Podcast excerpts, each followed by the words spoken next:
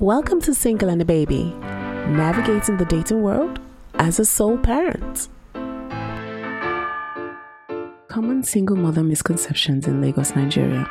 As a sole parent who's recently gone back into the dating world, I often find it interesting when I come across men and maybe some women who have these stereotypes of how single mothers are or what they should be like especially in this our society that glorifies um, being married or having somebody no matter what.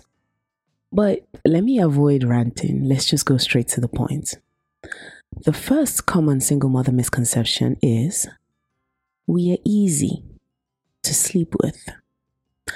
I've had so many experiences where any Tom, Dick, and Harry literally thinks that because I now have a child or because I am divorced, that, you know, I'm easy to sleep with. I'm easy to talk to.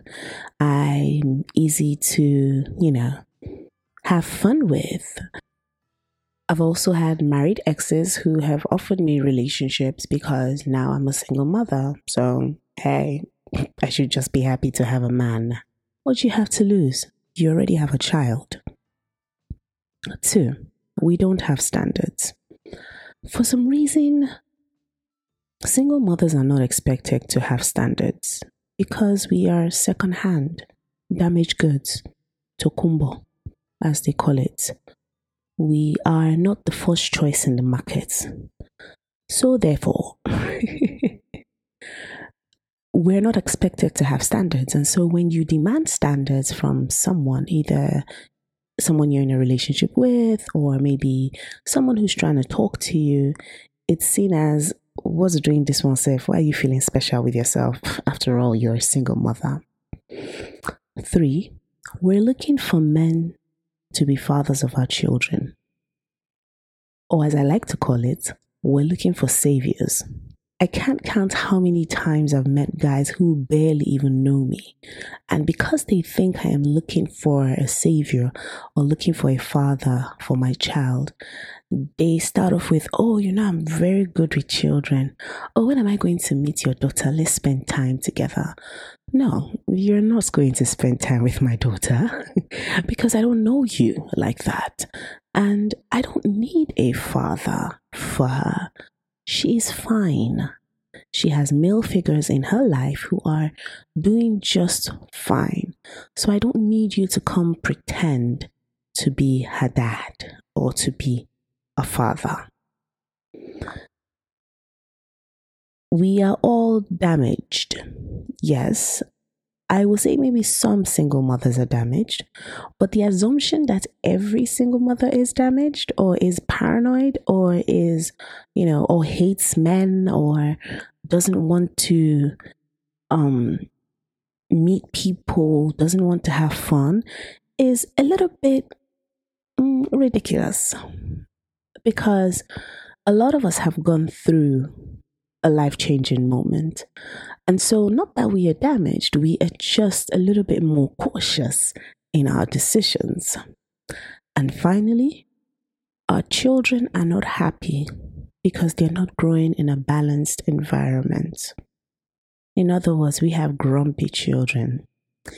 Now, you see, this is the reason why a lot of kids are growing up in toxic homes. I remember one time someone told me the reason why I should go back to my ex husband, even though the marriage was a very toxic marriage, was because of my child, so she could grow up in a home where both daddy and mommy was there. And I said she would grow up to be a very unhappy child because she would be in a home where both daddy and mommy were constantly fighting for no apparent reason. The happiness of a child is not dependent on the relationship of the people involved. It's not.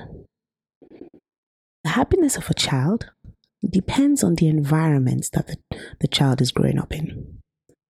And if that environment is toxic, whether mommy and daddy are together, that child will be unhappy. But if that child is growing up in a home where even though it's just mommy or it's mommy and grandpa and grandma or mommy and grandma or whatever, but it is a happy environment, you will see that that child will be lacking nothing.